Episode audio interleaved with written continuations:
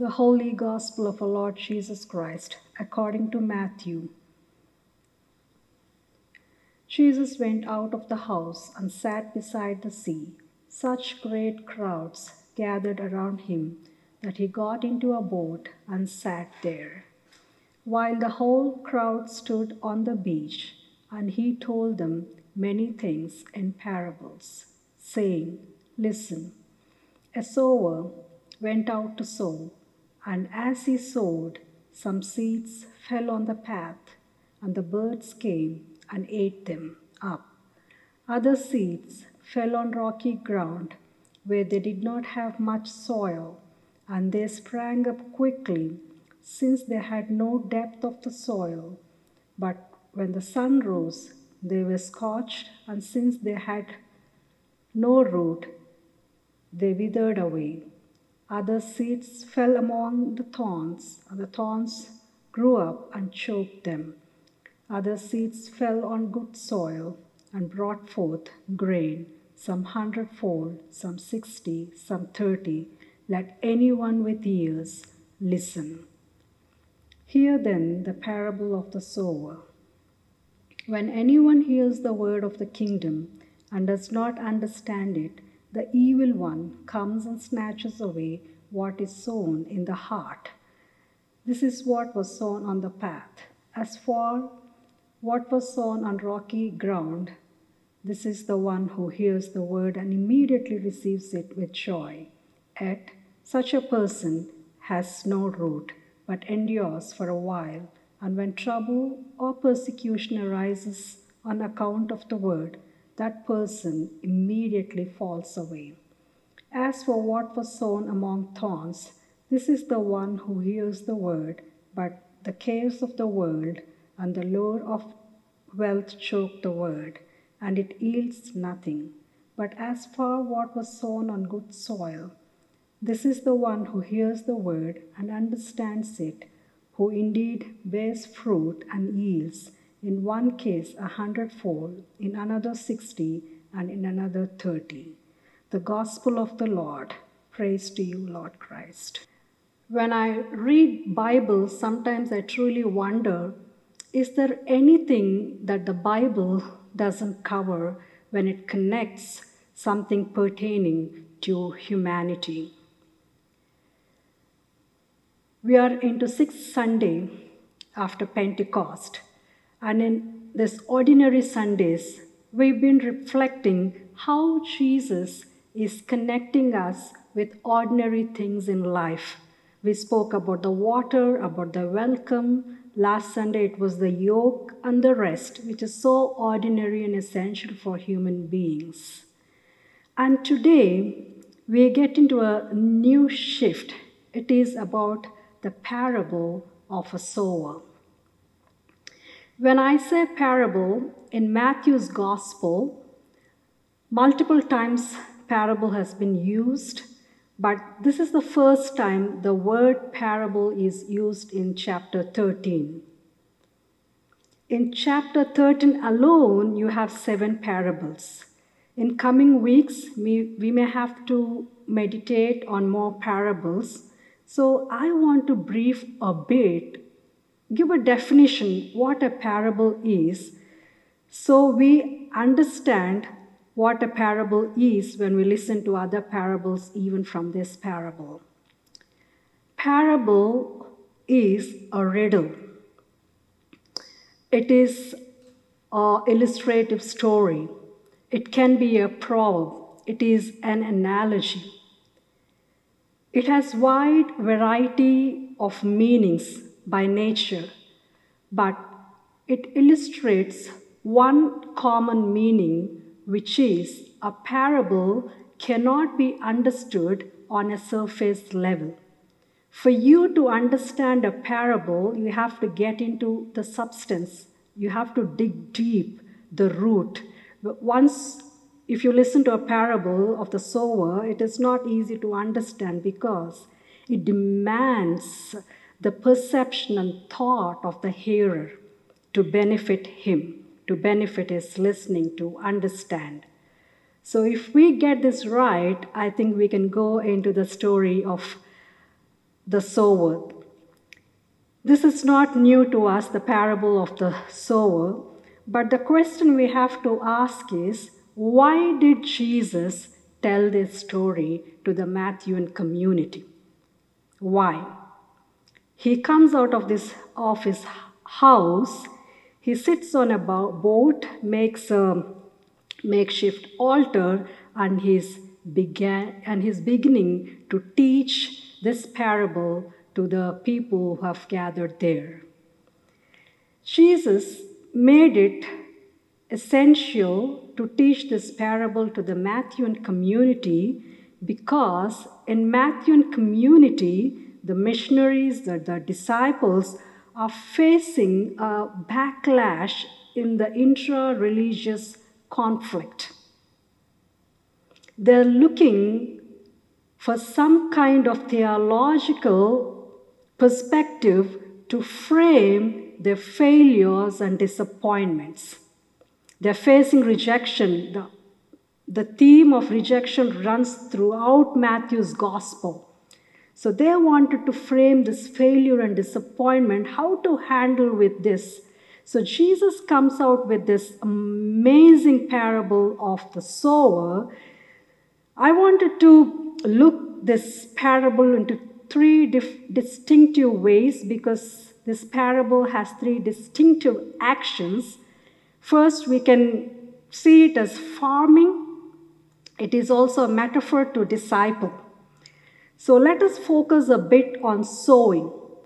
So the sower is sowing the seeds, and we have seen in the scripture that he went and sowed, and some fell on the path, some fell on the rocky ground, some fell on the thorny patch, and some fell on the good top soil. The seed has this forces of life and transformation. The seed in itself can capture, can encapsulate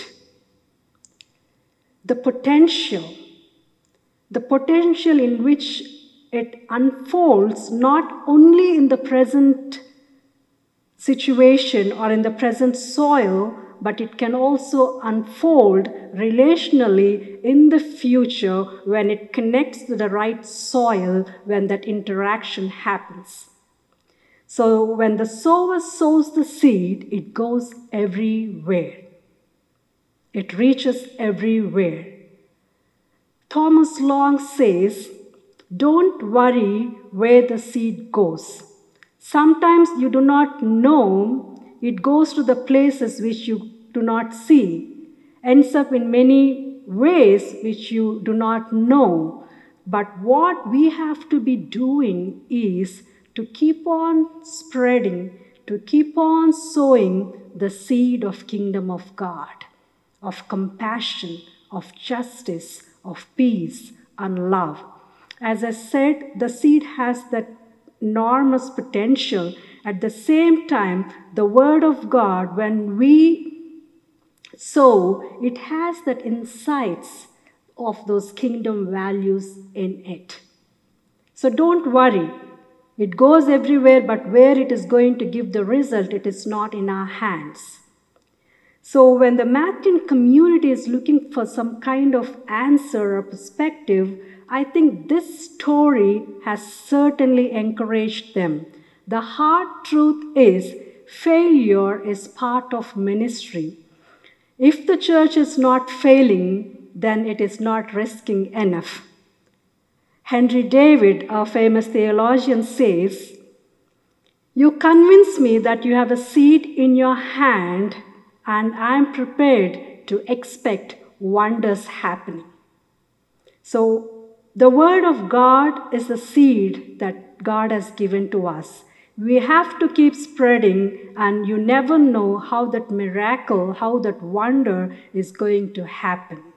The sowing, as I said, as a farming is discipleship, and the sowing the seed the farmers does, and the disciples, and we as believers, we have to continue to sow the seed in this world. Secondly, it is about the growing. So first part we have seen, seen the sowing, the preparation part, and now we are getting into the growing part that is the planning. Any farmer, after sowing the seed, he has to prepare, he has to plan. He will map out the land, determine which soil, how to take care, give protection, and he's more concerned about the environment. So, all this a farmer has to do. But interestingly, what happens is, in spite of all this order, orderly approach, still things happen out of control because of bad weather conditions, because of the weeds or birds. In any way, the crop may get destroyed. I go to get groceries to a farmer's market. When I go there, sometimes I get confused with the tomatoes because, you know, all tomatoes are red, plump, juicy. So when I debate like which one to buy, when I ask them, they said, for what purpose you want? Then I tell them to make Indian curry. Then they said, okay, you have to go for that Amish tomatoes and it is good. So I wonder how you know they, they know everything. And any not just i'm just giving an example of the tomatoes here but any fruit any vegetable you ask it's like expertise knowledge they have on that. But with that kind of systematic planning still things happen out of their control. Discipleship is something that you orderly plan, you plant, you sow the word of God, but still things go out of control, which means you face rejection, you face hatred, you face opposition. So, a lot of animosity. Things happen, things happen, but failure is part of discipleship ministry. Discipleship is no stranger to risk and failure. So, growth is not in our hands. As Paul in Corinthians says, I plant, but Apollos water, but the growth only Lord can give. So it is not in our hands, but we do our part. We plan, we prepare, and then we do the part. And thirdly, it is about the holy listening. The holy listening. If you see this parable, Jesus at the beginning of the parable, he says, Listen. And when he finishes the parable, he says, Listen. It is an ancient command of Lord asking the Israelites, asking his people to listen. Sometimes the question we have to ask to ourselves is we are not even listening to the voice of God that is calling us in this chaotic world holy listening is essential. When the farmer plants and when he prepares, does the planning everything, he waits for the crop. He waits for the yield. He's not in no hurry or rush. I say holy listening because when we do things, we want immediately everything to happen. We don't have that um, that strength or that patience to wait and to lean on to wait upon God. The word for listening in Latin is sardus, which means unattentive or dull. So, this kind of listening will sometimes put us off, and we can never, never be active in this farming or the ministry of discipleship. I was listening to a illustration where one evangelist he does all these miracles so he was doing the stunt of healing everything. So while he was doing that, one guy from the congregation was screaming, hearing, hearing. So this guy immediately went and grabbed that guy and put his fingers inside his ears and started praying there. Then this guy asked, What are you doing? He said, I'm praying that you'll be able to hear properly. He said, No, I'm asking you to pray because I have hearing in the court on Monday. So sometimes we want to listen what we want to listen. We are not prepared to listen what the Word of God is saying to us. I marvel at these farmers because the resilience and the hope they have. They would have had a very bad yield or the crops would have destroyed, but still they planned to sow in the spring. Still they wanted to continue with that. They never, never, ever give up. The heart of farmers' optimism is the experience of the bounty. So, as disciples, as children, as believers of God, we have to believe in the extravagant love and bounty and beauty of our God in our lives. The holy listening means that we do and God takes care of it. When we plant, when a farmer plants, even we plant the word of God in this world, with a clear vision, with a clear vision that the world is going to fail us, world is going to question us, but still with the willingness to fail, with the willingness that we will be resilient, with that hope, we continue to plant the seed of God in this world, with knowing that the grace of God will give the fruit in its due time. May God bless these words, Father, Son, and the Holy Spirit. Amen.